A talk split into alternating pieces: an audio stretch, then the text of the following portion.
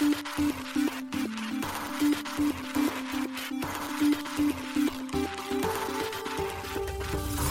しい経済ニュース。この番組では現当社のメディア新しい経済がブロックチェーン仮想通貨フィンテックに関する日々のニュース解説を平日毎日音声コンテンツでお届けしています。そして新しい経済ではブロックチェーン仮想通貨に関するニュース解説記事やインタビュー記事学習記事などのたくさんのコンテンツを掲載しております。ぜひ新しいひらがな経済漢字で検索してメディアもチェックしてくださいそして LINE 公式アカウントではメディアの更新情報を配信しております LINE 公式アカウントにもぜひご登録ください現当社新しい経済編集部の大津賀です。高橋です。はい、本日は9月の27日水曜日です。今日のニュース行きましょう。米下院議員ら現物ビットコイン ETF の即時承認をゲンスラー委員長に要請。マネーグラム2024年に独自のノンカストディアルウォレット販売へ。米サークルのユーロステーブルコイン EURC ステラネットワークに対応。クラーケン、アイルランドで法定通貨サービス提供可能に、スペインでは暗号資産事業者の登録完了。バイナンス、ベルギーユーザーへのサービス提供を再開。ジェミナイがインド開発センター強化へ、今後2年で約36億円の投資も。 Eternal Crypt Wizardry BC、NTT ドコモと NTT デジタルと Web3 連携へ。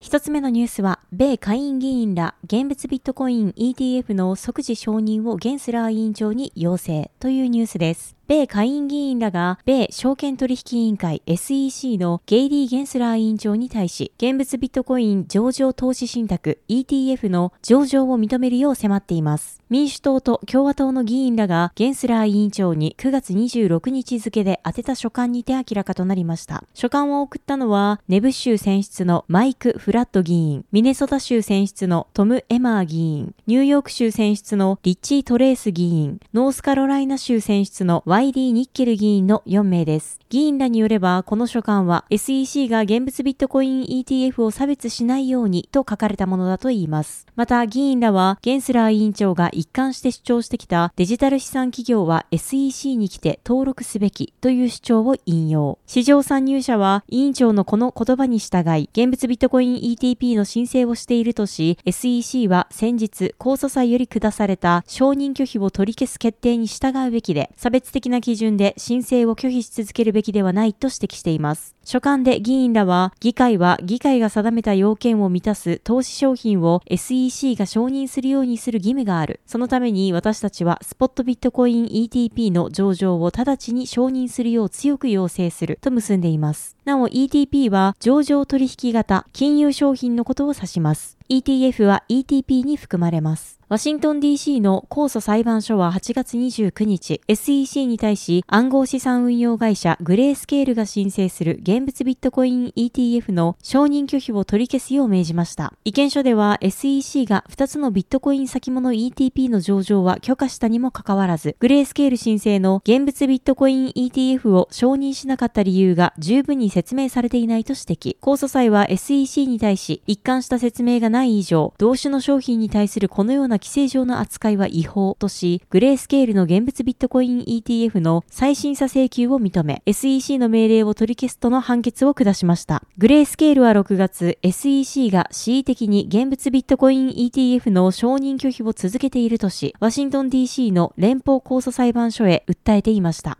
続いてのニュースは、マネーグラム2024年に独自のノンカストディアルウォレット販売へというニュースです。国際送金ネットワークマネーグラムが独自のノンカストディアルウォレットを販売する計画を9月26日発表しました。発表によればマネーグラムのノンカストディアルウォレットは2024年第一四半期に正式ローンチ予定であり、ステーブルコインの技術が活用されるといいます。このウォレットを用いることでユーザーは法定通貨からデジタル通貨への交換、またはその逆も可能になるとのことです。また、マネーグラムは同ウォレットを展開するにあたり、ウォレットの機能を拡張し、国際送金とブロックチェーン決済の世界の架け橋となる新機能をアプリ内に導入する予定だといいます。同ウォレットサービスが開始されれば、ウォレットの利用者はマネーグラムの加盟店を訪れ、デジタル資産を現金化できるとのことです。ユーザーはまた、他のウォレットユーザーにデジタル資産を送ることこともできるといいます。なお、同ウォレットは2024年6月まで手数料無料で使用できるとのことです。また、同ウォレットは、ステラネットワークと統合されたマネーグラムのフィアットオンオンランプサービス、フィアットオンオフランプサービスを活用するといいます。なお、同ウォレットはマネーグラムとモバイルアプリ開発のチーズケーキラボが提携し構築したとのことです。マネーグラムは昨年6月、ステラ開発財団と国際送金サービスマネーグラムアクセスを提供すると発表していました。また昨年11月、暗号資産取引所であるコインミーと提携し、送金アプリに暗号資産の取引機能を導入しています。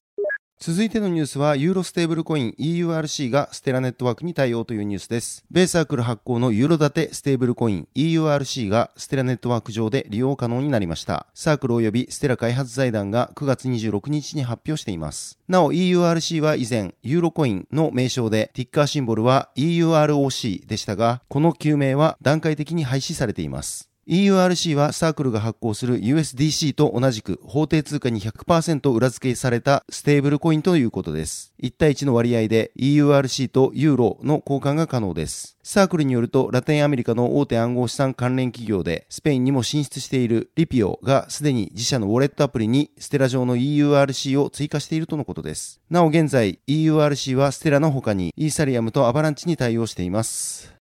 続いてのニュースは、クラーケンがアイルランドで法定通貨サービス提供可能に、スペインでは暗号資産事業者登録が完了というニュースです。米大手暗号資産取引所クラーケンがアイルランドでの電子マネー機関 EMI 認可とスペインでの暗号資産サービスプロバイダー登録を9月26日に発表しました。なおクラーケンは今年4月アイルランドの子会社であるペイワードユーロソリューションズが暗号資産サービスプロバイダー VASP としてアイルランド中央銀行に登録が完了したことを発表していました。今回のアイルランドでの EMI 認可により、クラーケンは欧州の銀行と提携して、ユーロによる法定通貨に関するサービスの提供拡大が可能になったということです。これにより、同社にとって重要な成長地域となる欧州連合加盟27カ国及び欧州経済領域諸国の居住者がクラーケンの顧客対象となるということです。また、スペインでの VASP 登録により、クラーケンはスペイン居住者に対して暗号資産の交換及びカストディウォレットのサービスが提供できるようになったということです。続いてのニュースは、バイナンス、ベルギーユーザーへのサービス提供を開始というニュースです。大手暗号資産取引所バイナンスがベルギーでのサービス提供を再開しました。バイナンスベルギーが X にて9月25日ポストしています。投稿によればベルギー居住者は9月25日より新規登録が可能になったといいます。また既存のベルギーユーザーも新しい利用規約に同意することで再度利用可能になるとのことです。なお、今回の発表では、サービス再開へ向け、どのような変更が行われたか等については言及されていません。バイナンスは6月、ベルギーの金融規制当局 FSMA より暗号資産取引とカストディウォレットサービス提供を即時停止するよう命じられていました。サービス停止の理由として FSMA はバイナンスの暗号資産取引、カストディウォレットサービス提供の運営及び技術面に関連する企業27社のうち19社が欧州経済領域 EEA 以外に拠点を置いている点を指摘していました。これを受けバイナンスは8月、ベルギーユーザーは同社のポーランド部門であるバイナンスポーランドの利用規約に同意することで、引き続きバイナンスのプラットフォームを利用できると発表していました。バイナンスは欧州銀行監督機構 EBA による欧州連合暗号資産市場規制法案マイカに準拠するため、ステーブルコイン上場廃止も視野に入れていると9月発表しています。続いてのニュースは、ジェミナイがインド開発センター強化へ、今後2年で約36億円の投資もというニュースです。暗号資産取引所運営の米ジェミナイは今後資金を投資しながらインドでの影響力を大幅に拡大させる計画のようです。同社が9月26日発表しました。今回ジェミナイはインドの暗号資産と技術革新の開発センターであるキャンパスサイバーグリーンズのサイバーハブ内にオフィスを開設したといいます。ジェミナイは5月、ジェミナイがイインドのハリヤナ州グルガオンに開発センターを開設し、現地で積極的な採用活動を実施することを発表していました。なお、グルガオンのオフィスには現在70名の社員がいるといいます。引き続きソフトウェアエンジニア、テクニカルプロダクトマネージャー、人材運用、獲得、財務、サポート、コンプライアンスなど多くのポジションで積極的な人材募集が行われています。ジェミナイは今後もインドへの投資を強化する方針であり、今後2年間でグルガオンの開発センター成長のために2億インドルピー、日本円にして約35.7億円を投資する予定だといいます。同開発センターはジェミナイにおいて米国に次ぐ規模の開発拠点になる予定で、米国、英国、アイルランド、シンガポールの既存オフィスを保管することになると発表されています。今後のジェミナイの成長戦略において重要な貢献が期待されているとのことです。インド開発拠点では NFT 及び暗号資産マーケットプレイスの新機能開発のほか、コアプラットフォームの基礎の開発として次世代ウェブやモバイルのユーザー体験、コンプライアンス、データパイプライン、ウェアハウジング、セキュリティ、決済等幅広い分野の開発を行うとのことです。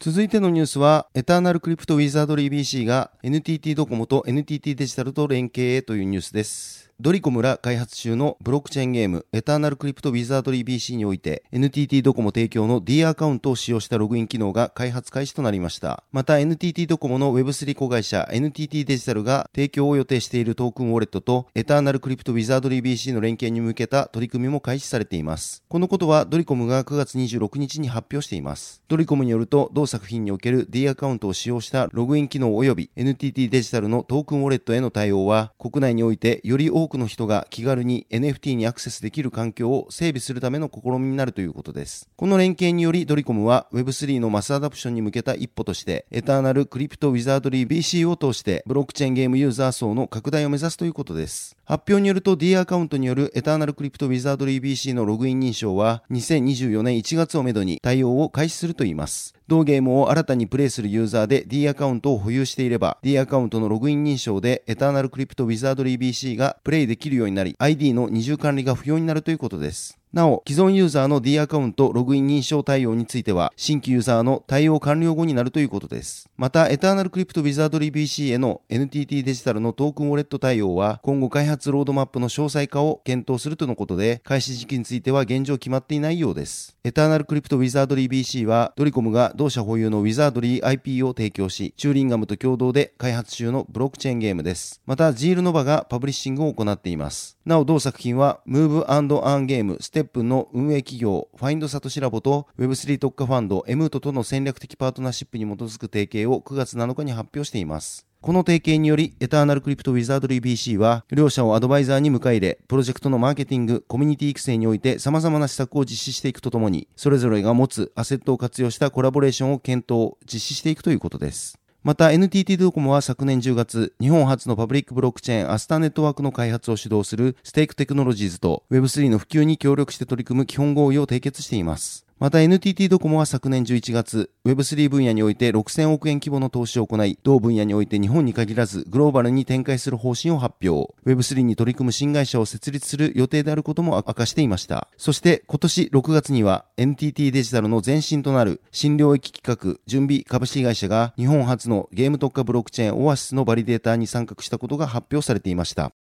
はい、本日のニュースは以上となります。そして本日、新しいコンテンツとして特集ポッドキャストインタビューが上がっております。今回はアスター ZKEVM と既存アスターチェーン、そしてソニーとのブロックチェーンどうなると題しまして、アスターネットワークファウンダーでスターテイルラボ CEO の渡辺聡太氏をゲストに迎え、先日発表したイーサリアムのレイヤー2、アスター ZKEVM powered by ポリゴンについて、その新チェーンと既存のポルカドットチェーンとの連携、アスター ZKEVM の今後のロードマップ、またソニーネットワークコミュニケーションズとスターテールラボでで合弁会社を作り開発するブロックチェーンについて語っていただいております。こちらお聞きの音声プラットフォームからもこちらの音声聞けるようになっておりますので、ぜひ合わせてお聞きください。はい。このように私たち新しい経済編集部ではブロックチェーン暗号資産に関するニュースを平日毎日ラジオで配信をしております。本日ご紹介したニュースやコンテンツなどはすべてサイトの方に上がっております。ぜひサイトの方も見に来てください。新しいひらがな、経済漢字で検索して見に来ていただければと思います。それでは本日はありがとうございました。ありがとうございました。